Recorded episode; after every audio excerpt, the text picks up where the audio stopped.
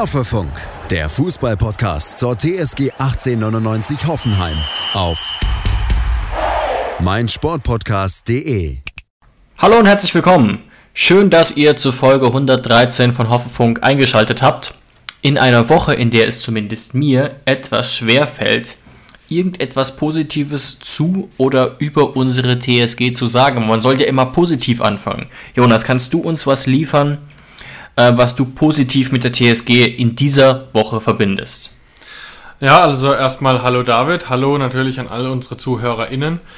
Ähm, was Positives, ja, damit war ich jetzt eigentlich, damit habe ich jetzt erstmal nicht gerechnet. ja, aber, das glaube ich. Ey, David, aber fangen wir mal so an. Wir sind nach dem 28. Spieltag auf Platz 6 und haben fantastische Chancen auf die Europa League. Ist es nicht einfach das schon das Positive, mit dem man anfangen könnte? Gut gerettet, gut gerettet. Aber man hat durch deine kurze, über, kurze Zeit, die du überlegen musst, schon gemerkt, es ist nicht ganz einfach, aber du hast völlig recht. Wenn man positiv anfangen will, kann man schon sagen, die anderen Teams haben mitgespielt. Es sieht tabellarisch jetzt nach zwei. Niederlagen, nach zwei wirklich unnötigen und unerwarteten Niederlagen nach wie vor gut aus. Wir stehen stabil auf Platz 6 und das scheint auch aktuell noch recht sicher zu sein.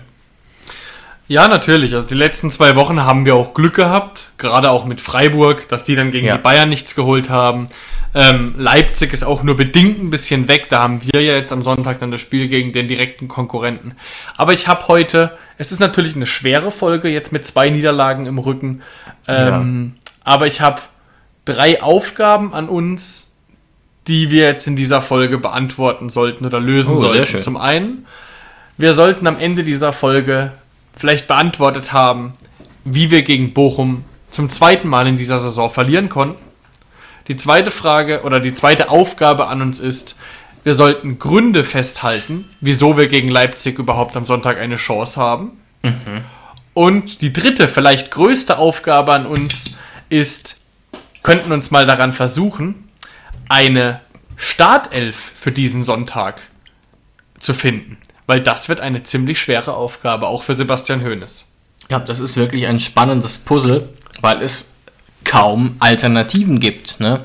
Es ist doch wirklich einerseits einfacher, eine Startelf zu finden, gleichzeitig aber auch schwieriger, weil manche eindeutigen Stammkräfte nicht zur Verfügung stehen. Das werden wir natürlich am Ende beantworten. Aber gute Punkte. Wir kommen auch nicht drum rum, jetzt über den VfL zu reden. Und du hast recht, wir haben es zum zweiten Mal geschafft zu verlieren. Null Punkte aus zwei Spielen gegen den Aufsteiger VfL Bochum, die zwar eine gute Saison spielen, dennoch hat das ja wirklich in der Form niemand kommen sehen, sage ich jetzt mal gewagt, trotz des Einbruchs gegen die Berliner Hertha. Aber ähm, ja, ich weiß gar nicht, ob die Frage, woran hat es gelegen, in dem Zusammenhang wirklich passt. Ähm, es war einfach, würde ich sagen, jetzt erstmal so als Ausgangsthese ein Spiel, wo man gemerkt hat, dass uns jetzt das Spielglück wieder so ein kleines bisschen abhanden gekommen ist. Womit ich gar nicht sagen will, dass wir nicht auch Fehler gemacht haben. Das haben wir nämlich auf jeden Fall. Mhm. Ja, aber du redest von Spielglück. Wir hatten ja dieses Spielglück auch eine Ewigkeit in dieser Saison. Ja. Vor dem Spiel gegen Hertha haben wir fünf Spiele gehabt und haben aus den fünf Spielen 13 Punkte geholt. Also wir hatten eine richtige Siegesserie. Ähm, genau. Und auf einmal soll das Spiel gegen Hertha der Bruch sein. Das kann ich mir irgendwie nicht vorstellen. Und die Mannschaft wirkt auf mich irgendwie so ein bisschen. Ich habe es auch schon nach dem Hertha-Spiel gesagt. Sie wirkt auf mich ein bisschen müde. Aber wie kann denn die Mannschaft müde sein? Wir, wir spielen mittlerweile in einem Wettbewerb.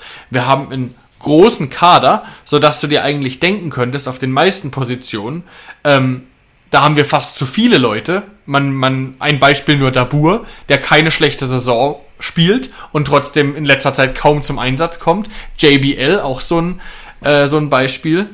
Und trotzdem wirkt die Mannschaft irgendwie nicht mehr so frisch, habe ich das Gefühl, in den Zweikämpfen. Nicht mehr so giftig. Dabei kommen wir doch jetzt gerade in die heiße Phase der Saison. Ja, interessante Beobachtung. Eine Sache habe ich parallel mal nachgeschaut. An der Laufleistung lag es zumindest nicht. Das war ja eines der zentralen mhm. Probleme, mhm. die wir gegen Hertha ausgemacht haben. Die war jetzt wieder über 121 Kilometer. Das ist wirklich viel. Das ist wieder deutlich überdurchschnittlich und damit waren wir sogar 4, sind wir 4,1 Kilometer mehr gelaufen als Bochum. Also man kann es zumindest nicht mit Faulheit ähm, irgendwie argumentieren, aber Frische ist natürlich nochmal eine bisschen andere Ebene.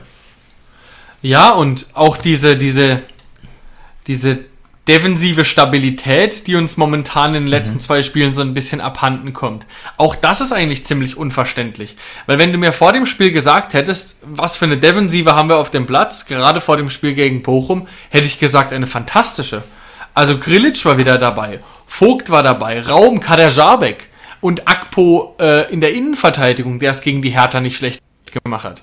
Davor natürlich Samaseku, unser Staubsauger, hat auch nicht gefehlt. Und Stiller nebendran, der sowieso immer ganz, ganz viele Kilometer abspult. Also, äh, du kannst zumindest bei dem Spiel jetzt nicht sagen, dass wir irgendwie wegen, wegen einer Personalschwäche verloren hätten. Da waren wirklich gestandene Spieler auf dem Platz und wir konnten auch noch richtig gut auswechseln.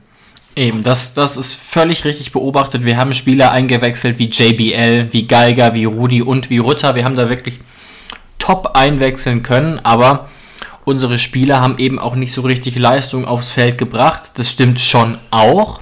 Das gehört zur Wahrheit dazu. Und wenn du mich jetzt fragen würdest, was mich auch, was mich besonders überrascht hat, dann ginge das in eine ähnliche Richtung, dass diese ja, Dreierkette Akpo, Grilic, Vogt ziemlich instabil war, vor allem dafür, wie wenig eigentlich von Bochum kam.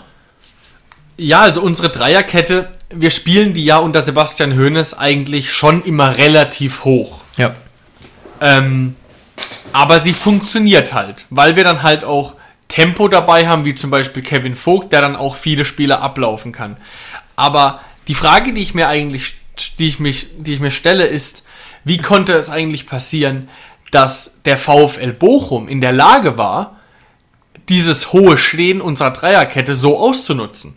Weil natürlich überlegst du als Cheftrainer, okay, wir spielen Dreier-Fünfer-Kette, je nachdem welcher Gegner kommt und welche Stärken die auf den Platz bringen, spielen wir den natürlich ein bisschen anders. Also gegen Bayern wirst du die natürlich nicht so hoch spielen wie jetzt gegen Fürth und so weiter. Ähm, aber ja ich weiß gar nicht, haben wir die, haben wir Bochum unterschätzt? War Bochum an dem Tag einfach zu stark für unsere Dreierkette? Oder hat unsere Dreierkette einfach einen rabenschwarzen Tag erwischt? Also, was, was ist jetzt da die richtige Lösung für unser, für unser schlechtes Spiel, beziehungsweise für unsere Niederlage? Ja, also in der Defensive würde ich schon sagen, dass man das jetzt nicht so ganz kollektiv beantworten kann, dass schon auch einzelne Situationen einfach waren, dass man jetzt so nicht mehr kennt. Also, worüber wir sicherlich noch reden müssen, ist der in Anführungszeichen Zweikampf von Sebastian Grilic, äh, von der Florian, Florian Grilic, Florian Grilic, der ähm, zum Tor führt, wohlgemerkt gegen Asano.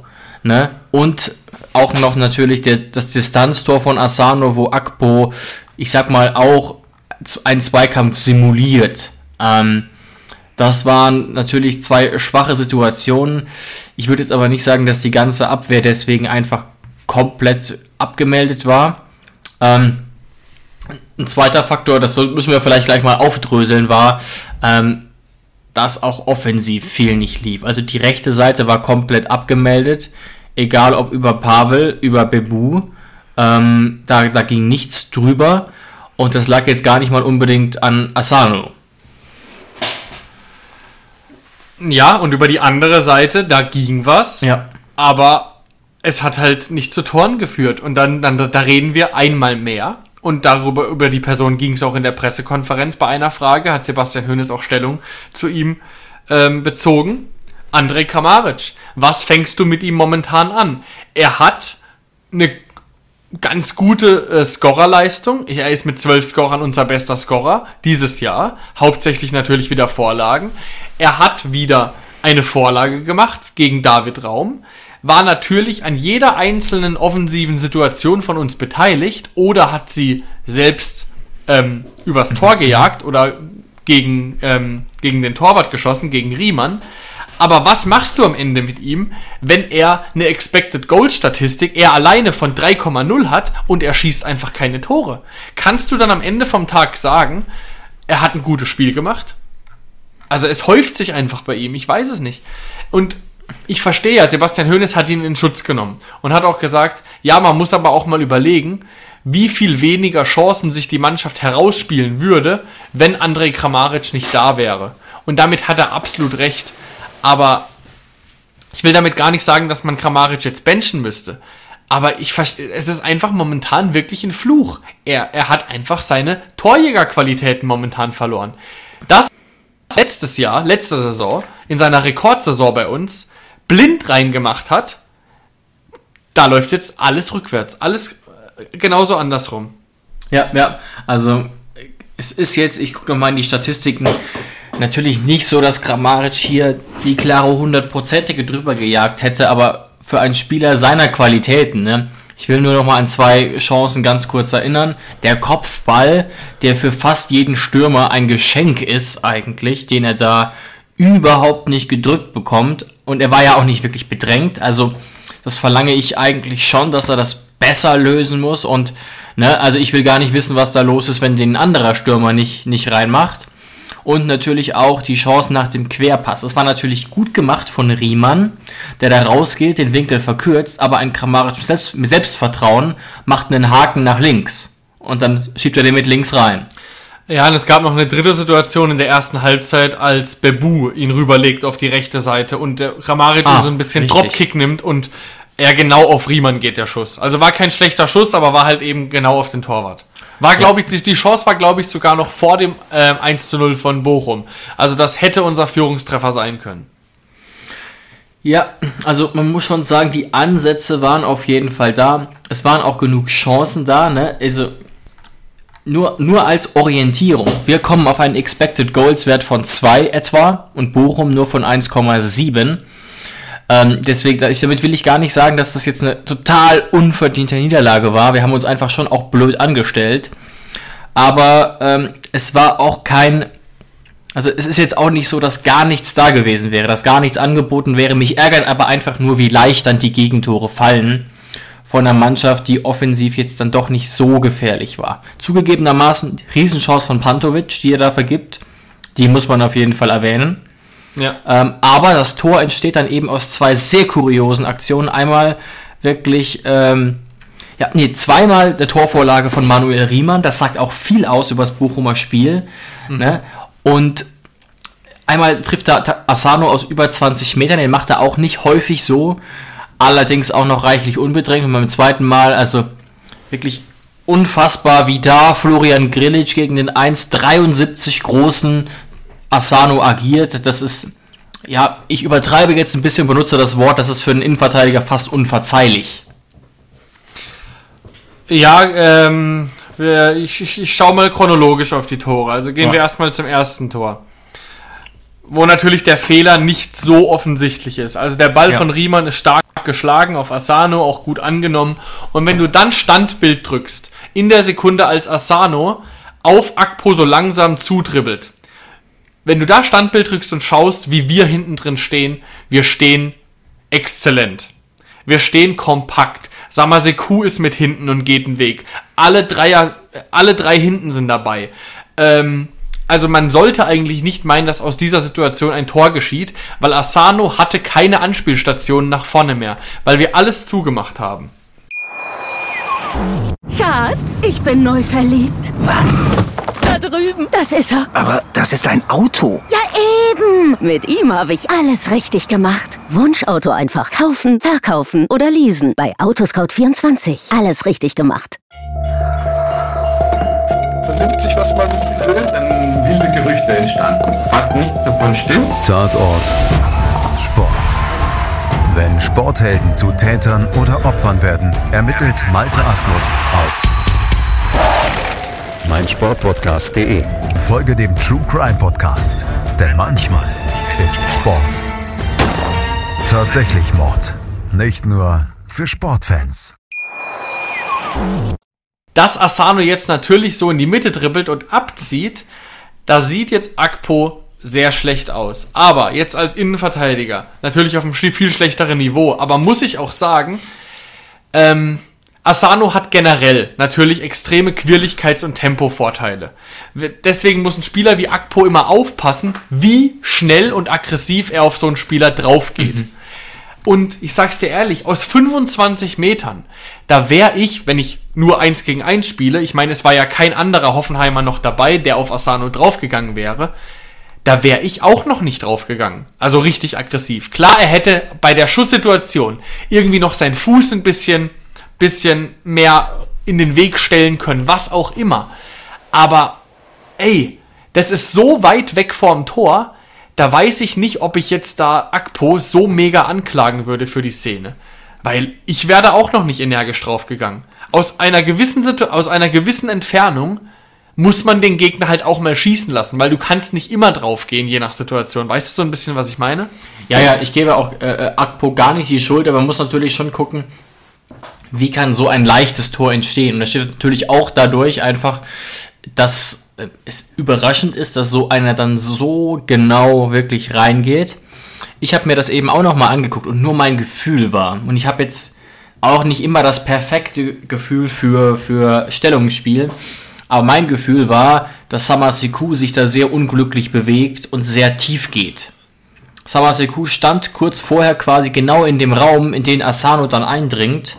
Und er verlässt dann diesen Raum. Und ich verstehe aus meiner Sicht als Hobbyfußballgucker nicht, warum er das tut und da Akpo allein lässt. Aber sind wir auch ganz realistisch, dass da aus 23 Metern so ein Schuss bei rauskommt, erwartet auch ein Kevin Akpoguma nicht unbedingt.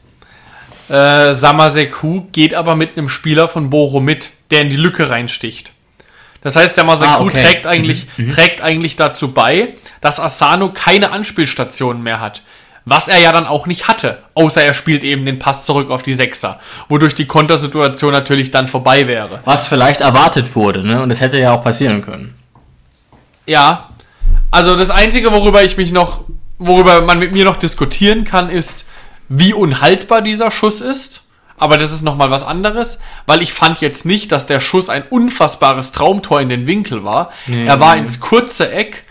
Ähm, gute Torwarthöhe, sagen wir es mal so, na, ah, ich weiß nicht, ob ich den unfassbar unhaltbar fand, aber ähm, da, da ich, ich, ich, ich, fall, ich würde Akpo da wirklich nicht den, den Vorwurf machen. Da, da muss, kann er nicht energisch draufgehen, meiner Meinung nach.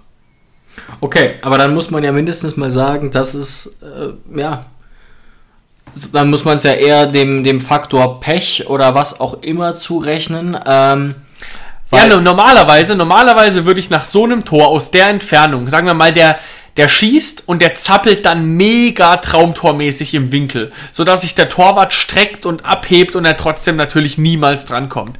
Dann würde ich bei der Situation sagen, Chapeau Bochum, Chapeau Assan, dieses Tor konntest du einfach nicht verteidigen. Das, der einzige kleine Haken daran war, dass ich den Schuss dafür nicht gut genug fand. Und das ist das Einzige, was mir so ein bisschen Bauchschmerzen macht bei dem Tor. Hm, okay, ja, verstehe ich. Dann lass uns aber noch ganz kurz auch über das zweite Tor reden, das also sowohl mich als auch auf Twitter und Co. sehr viel mehr Leute noch beschäftigt hat. Denn wir hatten ja die, das auf 1 zu 1 verkürzt. Dank Kramer, dank einem tollen Schuss von David Raum. Und dann Abschlag von Riemann und Grillitsch. Ich dachte erst, er wäre wenigstens geschubst worden. Aber das war einfach massive Desorientierung kombiniert mit einem fehlenden Willen in den Zweikampf zu gehen, würde ich sagen. Und das ist, das ist wirklich unbefriedigend. Also massiv unbefriedigend, wie er das da löst. Die erste Frage, die ich, mich, die, die ich mir direkt gestellt habe, ist, inwieweit war es im Sinne von Sebastian Hoeneß beim Stand von 1 zu 1 in der 59. Minute hinten ein 1 gegen 1 gegen Asano zu spielen. Wollte Sebastian Hoeneß zu diesem Zeitpunkt schon so offensiv agieren? Weil normalerweise machst du das nicht. Du sicherst hinten mhm. nicht so ab. Du bist immer in Überzahl. Und die andere Sache ist jetzt natürlich, ähm, also das entlastet Flo meiner Meinung nach. Weil so eine Situation sollte man als Innenverteidiger gegen einen Stürmer niemals eins gegen eins verteidigen müssen. Da brauchst du immer jemanden, der noch ein bisschen hinterherkommen kann. Mhm. Die andere Sache ist jetzt natürlich, dass du diese Situation individuell natürlich viel, viel besser verteidigen kannst. Wieso versucht Grilic direkt den ersten Ball mit dem Fuß zu klären? Also entweder mit dem Kopf, wenn er sich da sehr sicher ist, oder er lässt den Ball eben ah, ich weiß nicht, man sagt ja immer, man soll den Ball, äh, also man soll den ersten Ball direkt nehmen, bevor er auf, auf dem Boden aufkommt. Aber weil er halt eins gegen eins gespielt hat, hätte ich den Ball vielleicht eher sogar auftropfen lassen, weil dann hätte Flo Grillitsch sich neu justieren können, neu stellen können. Es wäre vielleicht noch ein bisschen mehr Zeit Ja. da gewesen, dass ein Mitspieler nachkommt. Weil in der Situation, wo Grillitsch sich dafür entscheidet, so ich gehe jetzt komplett auf den Ball und wenn ich ihn bekomme, bekomme ich ihn und wenn ich ihn nicht bekomme, ist es ein Gegentor. Und das war schon eine Fehlentscheidung für mich von Flo. Aber die andere Frage ist natürlich, und die kann nur Sebastian Hoeneß selbst beantworten, ähm, wie konnte es sein, dass in der 59. Minute Asano da ein 1 gegen 1 spielt? Ja, ich weiß es. Kevin Vogt wurde behandelt. Und die Mannschaft hat dann nicht entsprechend darauf reagiert. Ja, siehst du? Also war es nicht im Sinne von Sebastian Hoeneß, es war einfach nur äh, Pech, dass Vogt eben in der Situation draußen war und vielleicht auch fehlende Kommunikation, dass in der Ja. während der Zeit dann vielleicht Samaseku oder ähm, Stiller vielleicht für die Zeit nach hinten rückt. Richtig. Und was man natürlich äh, äh, schon sagen muss, ist, ne, wir haben ja auch genau in diesem Podcast auch schon erwähnt, dass es natürlich gerade im Defensivbereich gegen den Ball bessere Spieler gibt als Kevin Vogt. Aber mir fehlt massiv die Fantasie, dass Vogt dieses Duell verliert. Ne, es gibt wirklich deutlich bessere Zweikämpfer, aber ein Kevin Vogt verliert von 100 von diesen Duellen nicht mal eins nicht gegen Asano und nicht in dieser Situation. Natürlich kann es sein, dass Asano an den Ball kommt, aber es geht ja darum, Zeit zu schinden sozusagen, bis Unterstützung kommt. Und ich wette darauf, dass das Vogt auf jeden Fall geschafft hätte. Und natürlich schafft das ein Florian Grillitsch auch in 97 von 100 Versuchen. Ne? Aber da bleiben dann eben noch drei übrig. Das liegt natürlich auch daran, dass er nicht als Innenverteidiger so sehr geschult ist, nicht so sehr geübt ist, aber es ist auch eine Frage des Spielertyps und das ist eben dann nochmal bitterer, ähm, dass da eben Vogt draußen war und die Mannschaft das nicht so offenbar auf dem Schirm hatte. Ich gebe dir da zu 100% recht. Vogt hat erstens später im Spiel noch gezeigt, dass er Asano in den Griff kriegt. Er hat später im Spiel noch sehr viele Zweikämpfe gegen Asano gewonnen. Und man kann viel über Kevin Vogt sagen, dass er vielleicht teilweise auch Schwächen hat, vielleicht auch im defensiven Kopfballspiel, im offensiven Kopfballspiel. Aber wenn ich mir einen Spieler hätte raussuchen dürfen, der in dieses 1 gegen 1 Situation von all unseren Spielern, ich hätte mich zu jedem Zeitpunkt für Kevin Vogt entschieden. Ich hätte ihn vorgezogen vor Chris Richards, vor Posch, vor Akpo, vor Samaseku, vor Kadajabek, vor Raum, vor jedem. Ich glaube auch nicht, da gebe ich dir wirklich recht, dass Kevin Vogt ähm, diesen Zweikampf verloren hätte. Aber da hilft natürlich jetzt das, das, das Deuteln daran nicht viel. Es zeigt einfach nur, wir haben sicherlich keine gute Leistung gezeigt, aber es kam schon auch das ein oder andere Unglückliche dazu, was man nicht einpreisen kann, was man nicht einplanen kann. Es ist natürlich aber trotzdem bitter, dass nach dem 1-1, das glaube ich wirklich sehr vielen, sehr viel Hoffnung gemacht hat und die Stimmung nochmal zu heben schien, dann sowas passiert.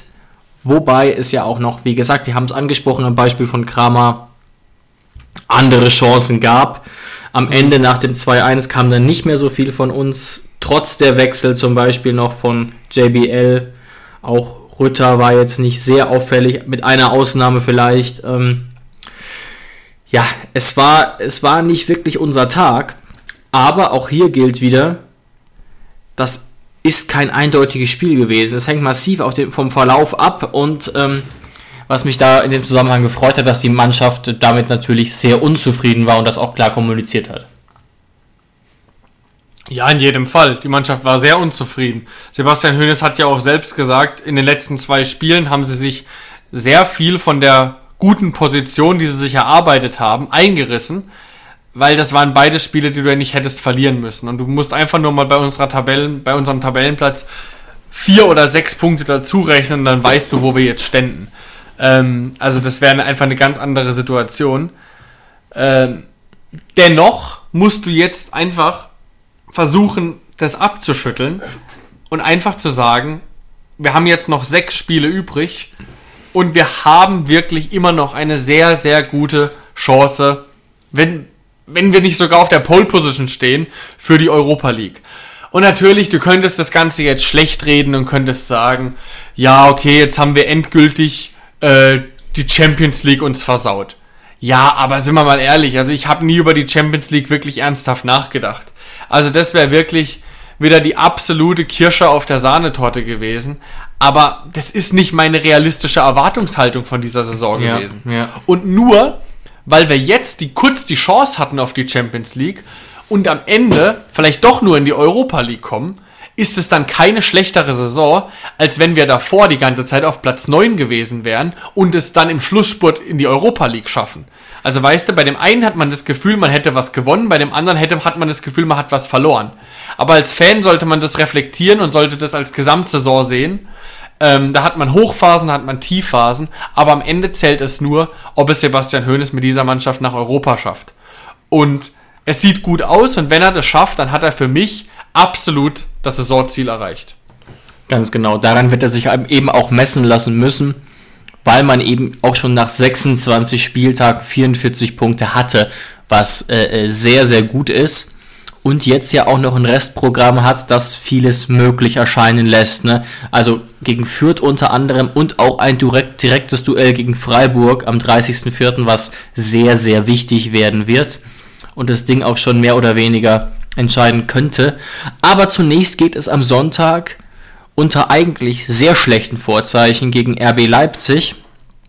Wobei es ja auch irgendwie Teil der TSG-DNA ist, dann gegen solche Mannschaften wie Bochum und Hertha, die gar nicht viel den Ball wollen, die gar nicht viel Kombinationsfußball spielen wollen, so auszusehen, wie wir eben ausgesehen haben, um dann gegen Leipzig ein ganz anderes Gesicht zu zeigen, gegen eine Mannschaft, die höher steht und mehr will. Nichtsdestotrotz, da brauchen wir euch nichts vormachen, es sieht noch mal schlechter aus, als ich das gestern erwartet hätte. Ne? Ja, also gucken wir gleich am Ende nochmal auf unsere eigene Mannschaft, aber erstmal blicken wir ganz kurz auf unseren Gegner. Unser Gegner ist zwar auf der, in der Tabelle nur Platz 4 mit 48 Punkten, kann Bayern nicht mehr erreichen, kann Dortmund nicht mehr erreichen, kämpft da um Platz 3 oder Platz 4 um die Champions League Plätze, aber was man einfach nicht vergessen darf, RB Leipzig hat keine gute Hinrunde gespielt, ähm, ist jetzt aber, und das hat mich auch überrascht, als ich das gelesen habe, die beste Rückrundenmannschaft unter Richtig, Domenico. Tedesco. Sie haben 26 seit, Punkte in der Rückrunde. ja, sie haben seit dem 17. Spieltag, also da haben sie 2 zu 0 gegen Bielefeld verloren am 17. Spieltag, am 18. Dezember. Ähm, seitdem haben sie nur ein Spiel verloren und das war gegen Bayern München. Ansonsten haben sie fast jedes Spiel gewonnen und vereinzelt ein paar Unentschieden gespielt. Also Domenico Tedesco hat die Mannschaft stabilisiert und hat aus Leipzig wieder eine absolute Top-Mannschaft gemacht. Ja, und das hat den ein oder anderen sicherlich etwas überrascht, dass Tedesco die Mannschaft stabilisieren würde. Habe ich absolut erwartet, aber diesen Trend, diese Entwicklung habe ich jetzt in der Form nicht vorgesehen. Da bin ich gerne ähm, sehr ehrlich, sage ich mal. Ähm, und das ist natürlich auch heftig. Ne? Auch zuletzt natürlich das 4-1 gegen Dortmund. Jetzt der minimale Dämpfer vielleicht gegen Bergamo gestern mit dem Remis. Aber ist natürlich eine gegenteilige Entwicklung zu dem, was wir in den letzten zwei Spielen gesehen haben. Aber natürlich ein Team, das uns grundsätzlich deutlich mehr liegt, auch wenn wir gegen Leipzig in Leipzig erst ein einziges Mal gewonnen haben. Genau, schauen wir uns noch kurz bei Leipzig die Players to Watch an. Ähm, Ja, gut, genau. kann man eigentlich sehr, sehr viele herausheben. Also die zwei wichtigsten meiner Meinung nach dieses Jahr. Ein Kunku, der wird auf jeden Fall eine Menge ähm, Angebote bekommen. Genauso auch Olmo, von dem ich aber jetzt gelesen habe, dass der scheinbar noch ein Jahr, bleib, äh, noch ein Jahr bleiben will. Ähm, nun gut, für die Bundesliga ist es gut. Auch Olmo, sehr starke Saison. André Silva, da kann ich mich noch daran erinnern, in der Hinrunde haben wir ihn noch belächelt, dass er überhaupt nicht in Schwung kommt. Mittlerweile auch André Silva wieder halbwegs in der Form, wie als er äh, bei Frankfurt war, hat jetzt mittlerweile auch 10 Saisontreffer. Ähm, ja, und sie spiegeln unser System so ein bisschen. Also mit Angelino und mit Henrichs jetzt, am, äh, jetzt gegen Bergamo. Sie spielen auch diese Fünferkette ein bisschen offensiver, wie wir es ja auch mit Raum und Kadajabek machen. Ähm, haben auch ein sehr laufstarkes Mittelfeld mit Leimer und Kampel. Ähm, ja, also die letzten zwei Wochen erst gegen Hertha, dann gegen Bochum, haben wir eigentlich im Vorbericht immer gesagt, was alles für uns spricht und warum wir diese drei Punkte eigentlich haben Ja, sollten. Und diese Woche spricht eigentlich tatsächlich kaum was für uns. Und der Grund, warum eigentlich kaum was für uns spricht, ist natürlich nur zum einen die starke, Leipzig, äh, Lei starke Form von Leipzig, aber zum anderen, ich weiß nicht, David, hast du dir vielleicht Notizen gemacht? Ja, ja. Ähm, auch Sebastian Hoeneß hat Notizen gebraucht, weil es sind wahnsinnig viele wieder ähm, ausgefallen. Ja, diplomatisch gesagt ist die ganze Personalentwicklung doch relativ zum Kotzen. Also zum Beispiel Marco Jon galt jetzt als wieder genesen, wurde jetzt an der Schulter operiert, fällt aus. Benny Hübner, das fliegt natürlich deutlich schwerer, fällt wegen Rückenproblemen aus. Wir haben zwei neue Corona-Fälle mit Dennis Geiger und Sebastian Rudi. Florian Grillitsch hat sich eine Muskelverletzung eingefangen und wird auch definitiv ausfallen.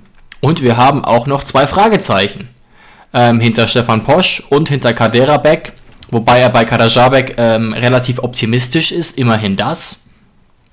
Ähm, und wir haben natürlich auch noch drei Gelbsperren. David Raum, Kevin Vogt und Akpoguma werden nicht im Kater stehen können wegen ihrer fünften gelben Karte. Um es positiv abzuschließen, Robert Sko dürfte stattdessen mal wieder im Kader spielen. Er hat für unsere U23 ein Tor erzielt unter der Woche. Aber das ist ja wirklich Wahnsinn. Ne? Also ich würde mal sagen, gerade mit Raum, mit Vogt, mit Geiger, mit Grillitsch und mit Hübner fallen eindeutige Stammspieler definitiv aus. Holla die Waldfee. Ja, ich habe es angekündigt. Machen wir abschließend mal das Spiel und versuchen, Sebastian Hoeneß ein bisschen die Arbeit zu erleichtern und schon mal einen Vorschlag zu bringen, wer denn überhaupt da wäre für die Position. Ich mache den Anfang. Olli Baumann, wie geht's weiter? Ja, sehr gut. Ähm, ich muss mir jetzt auch noch mal ganz kurz, ähm, ich habe es gerade zwar selber vorgetragen, aber habe es, weil so viele Namen waren, auch schon wieder vergessen.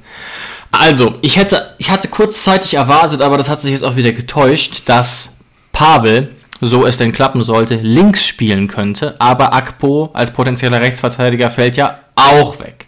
Jetzt gäbe es natürlich die Möglichkeit, dass da Posch vielleicht agiert und dann vielleicht Pavel tatsächlich links, weil wer zum Teufel soll sonst links spielen? Außer vielleicht Sko, der seit Monaten nicht mehr gespielt hat. Das wäre auch eine wahnsinnig heikle Entscheidung.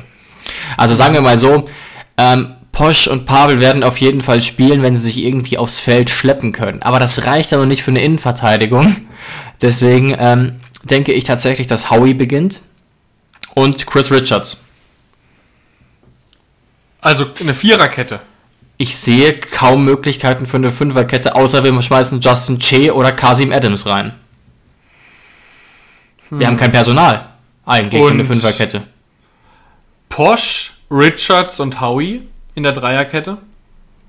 Okay, okay, dann, wenn man dann sagen würde, Sko links und Pavel rechts, das ginge, da muss aber auch alles glatt gehen und dann haben wir niemanden zum Einwechseln. Das wird generell das Problem sein, dass wir einfach mal nur gucken müssen, dass wir überhaupt eine, eine S11 bekommen. Also mit den Einwechselspielern, das ist nochmal eine andere Geschichte. Oh ja. Aber auch Thema Außenverteidiger. Ähm, ich glaube, wir werden die, die Formation belassen. Wir werden dann oder vielleicht. Dreier- Ilas. Ilas vielleicht.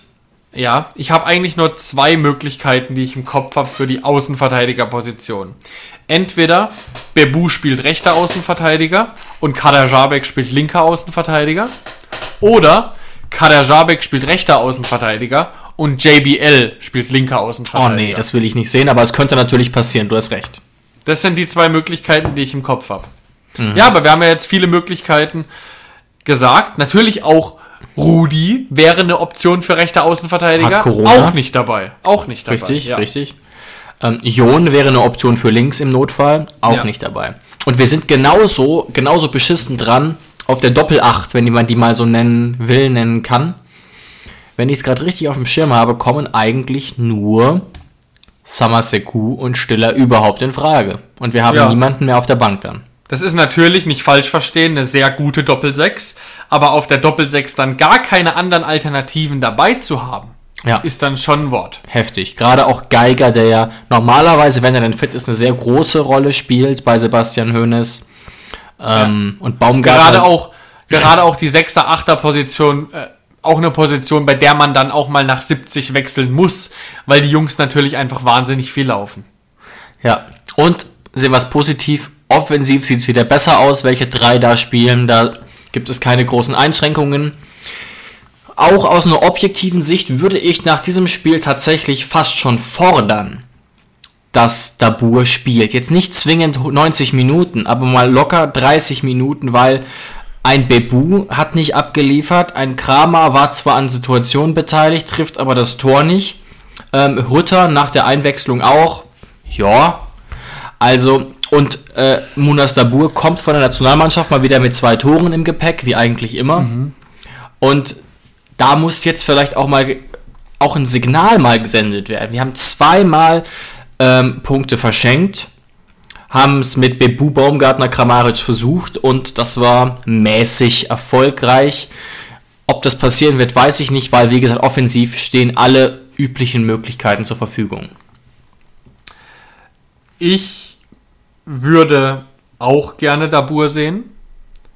Ähm, erstmal als Zeichen. Er hat jetzt oft nicht gespielt, obwohl er das eigentlich leistungstechnisch nicht so wirklich verdient hatte. Ähm, und ein Argument für mich für, auch für Dabur ist, erstens mal, wir werden gegen Leipzig nicht viele Chancen bekommen und Dabur ist einfach mal ein Stürmer, der, wenn der Ball auf dem rechten Fuß liegt, der ihn dann einfach auch mal humorlos reinhaut. Und Tempo in unserer Offensive wird, glaube ich, gerade im Sturm über die Flügel vielleicht noch ein bisschen mehr kein großer Faktor sein können. Weil die Innenverteidigung von Leipzig einfach auch mega schnell ist mit Guardiol mhm. und Klostermann. Das heißt, selbst ein Bebu wird da keine großen Tempovorteile haben. Das heißt, du kannst auch einfach einen Dabur mal ins Zentrum reinstellen. Das heißt, mein Vorschlag wäre Baumi, Kramaric, Dabur. Aber meine Prophezeiung ist, dass wir mit Bebu als rechter Außenverteidiger spielen werden und vorne Baumi, Rütter und Kramaric und dass Dabur wieder auf der Bank sitzen wird ist gut möglich, nur mein, das wäre mehr oder weniger jetzt einfach meine, meine Forderung. Das war einfach offensiv jetzt zu wenig gegen Hertha, gegen Bochum und Gebe ne, ich dir recht. wenn einer schuldlos daran war, dann war es Munas in dem Fall jetzt und ähm, ja, da bin ich dann gespannt, aber immerhin da können wir dann wechseln, weil da wird der ein oder andere natürlich draußen bleiben. Also wir planen ja zum Beispiel beide nicht mit JBL auch das Scope beginnt, scheint zumindest unwahrscheinlich angesichts seiner Fehlzeiten, sag ich mal. Ähm, aber immerhin da sind wir sehr konkurrenzfähig, aber es macht natürlich jetzt nicht unbedingt Mut, ne? dass wir am Sonntag 19.30 so dann wohl auflaufen werden gegen eine Leipziger Mannschaft, die top in Form ist und bei der nach meinem Kenntnisstand nur Haidara und Paulsen ausfallen würden, die man da aktuell sehr gut kompensieren kann. Was mir halt wahnsinnig Kopfschmerzen dabei macht, ist, dass wir weder Vogt noch Grillitsch ja. in unserer Dreierkette als ja. Anker haben werden. Das, das heißt, die Dreierkette wird komplett wild und neu gemischt sein. Niemand wird vielleicht so richtig wissen, wer macht da jetzt den Aufbau, wer gibt die Kommandos. Äh, Gerade ein Kevin und ein Grillo, die geben ja die Kommandos, die nehmen das Heft in die Hand, die wollen den Ball haben. Ähm, ja, es wird auf jeden Fall Probleme geben, dass die drei sich erstmal so ein bisschen auf dem Platz kennenlernen müssen. Die werden auf jeden Fall noch nie zusammen gespielt haben, egal wer da jetzt miteinander spielen wird. Ja, es wird auf jeden Fall spannend, weil es wird oh, ja auch eine ungewöhnliche Zeit. Wir spielen ja Sonntag 19.30 Uhr. Genau, weil, und das ist unser kleiner Vorteil, und damit kommen wir auch langsam zum Ende, denn RB hat, wie gesagt, gestern gespielt. Eine kleine Doppelbelastung, natürlich auch mit einem starken Kader, ist natürlich aber sicherlich kein Vorteil. Ne? Ist sicherlich kein Vorteil, aber der Kader ist ehrlich gesagt auch darauf ausgelegt, das abhaben zu können.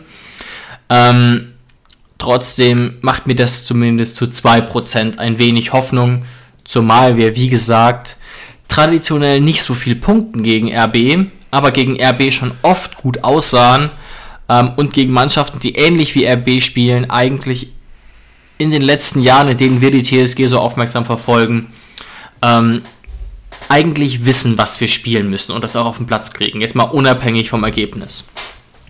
Genau. Was uns einfach Hoffnung machen kann, ist, bei Spielen, wo wir Fans eigentlich immer vorab wenig Hoffnung hatten, gerade gegen große Gegner hat die Mannschaft uns eigentlich fast immer überrascht und kam zumindest nie unter die Räder und konnte meistens sogar sehr, sehr gut mitspielen und sogar einen Punkt beziehungsweise manchmal auch drei Punkte ähm, entführen. Genau. Ja, und dann drücken wir natürlich unserer B11 am Wochenende alle verfügbaren Daumen und ja, ich bedanke mich ganz herzlich bei euch, dass ihr eingeschaltet habt. Genau, wir wünschen euch viel Spaß am Sonntagabend beim Fußballschauen zu einer ungewöhnlichen Zeit und hoffen dann, dass wir mit dem Ergebnis dann so zufrieden sein können, dass wir wieder in den Montag starten können. Ganz genau. Ciao, ciao, macht's wir. gut. Ciao. Schatz, ich bin neu verliebt. Was? Da drüben. Das ist er. Aber das ist ein Auto. Ja, eben. Mit ihm habe ich alles richtig gemacht. Wunschauto einfach kaufen, verkaufen oder leasen. Bei Autoscout24. Alles richtig gemacht. Wie baut man eine harmonische Beziehung zu seinem Hund auf? Puh, gar nicht so leicht. Und deshalb frage ich nach, wie es anderen Hundeeltern gelingt, beziehungsweise wie die daran arbeiten. Bei Iswas Dog reden wir dann drüber. Alle 14 Tage neu mit mir, Malte Asmus und unserer Expertin für eine harmonische Mensch-Hund-Beziehung, Melanie Lippisch. Iswas Dog mit Malte Asmus. Überall, wo es Podcasts gibt.